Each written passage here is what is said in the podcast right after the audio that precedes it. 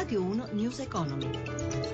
17.32, buon pomeriggio, ben trovati da Luigi Massi, borse europee deboli ma fa eccezione proprio Milano positiva, ci torniamo tra pochissimo per la chiusura in diretta da Piazza Affari, nel frattempo parliamo di mercato immobiliare, secondo i dati dell'Agenzia delle Entrate il settore riparte con le compravendite cresciute del 6,5% nel 2015 e dell'8,5% nei primi due mesi di quest'anno, risalgono anche i prezzi ed è boom, un autentico boom per i mutui sulla prima casa, sentiamo Amalia Carosi. Gabriella Alemanno, vice direttore per il territorio dell'Agenzia delle Entrate. Cosa si vende di più e cosa invece a tempi di vendita più lunghi? Sicuramente è molto di più residenziale pertinenze, invece il dato è negativo per quanto riguarda terziario e settore produttivo. Anche i prezzi in risalita, quali le città che vanno meglio? Il boom più importante si è verificato a Milano e a Palermo, c'è stata invece una situazione un po' stagnante a Roma con uno 0,8%. L'accelerata di vendite che c'è stata soprattutto nell'ultimo trimestre del 2015 potrebbe far ben sperare per un 2016? Io penso che quando si muove qualcosa nel settore immobiliare la ripresa forse si sta realizzando. Sicuramente l'acquisto della casa oggi come oggi è stata favorita anche da interventi del governo considerevoli, tutti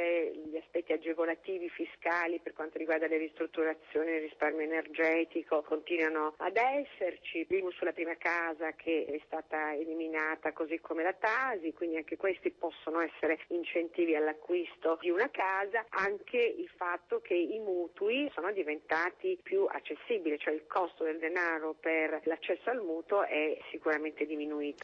Cambiamo argomento, incentivi per i professionisti e investimenti sulla formazione sono queste le misure chieste dalla categoria degli ingegneri dopo la crisi del settore delle costruzioni, richieste di rilancio del comparto che saranno rivolte al governo domani all'Assemblea del Consiglio nazionale dal presidente Armando Zambrano. Gelsomina Testa lo ha intervistato primo aspetto è quello dell'istruzione della formazione dell'ingegnere con un meccanismo che preveda il ritorno al quinquennale formativo di ampia base culturale che è stata un po' la risorsa che consente agli ingegneri italiani di essere ancora un'eccellenza nel mondo e fare invece un percorso triennale molto specialistico e quindi che individui soggetti che soprattutto eseguano le opere e non le progettino. Questa è la base della formazione e poi successivamente seguire tutto l'iter formativo degli ingegneri nella parte post laurea, post iscrizione all'albo, sia con la formazione obbligatoria permanente, sia con un processo di certificazione delle competenze che serve a dare certezza ai committenti riguardo alle specialità che l'ingegnere ha acquisito sul campo nel periodo successivo all'iscrizione all'albo, quindi nel periodo lavorativo.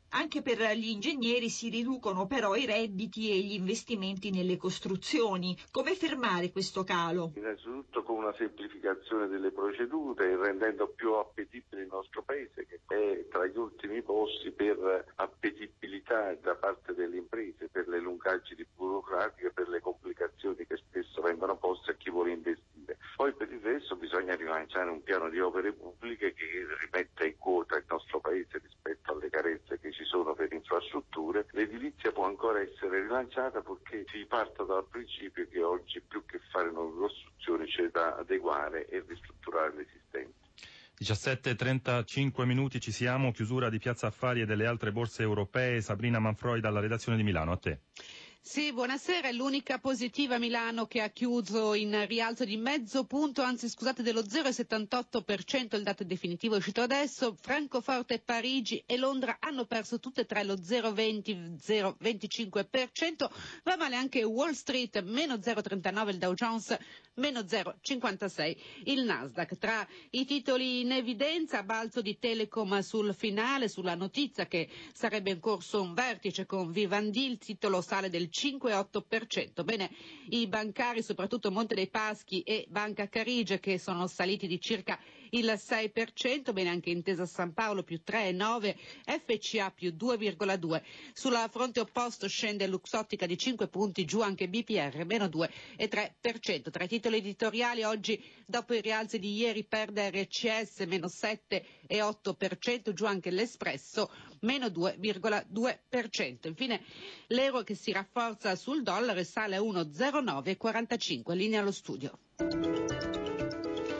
17.37 minuti, grazie anche a Sabrina Manfroi. News Economy a cura di Roberto Pippan torna domani alle 11.32 in regia Vittorio Bulgherini da Luigi Massi. Buon proseguimento d'ascolto su RAI Radio 1.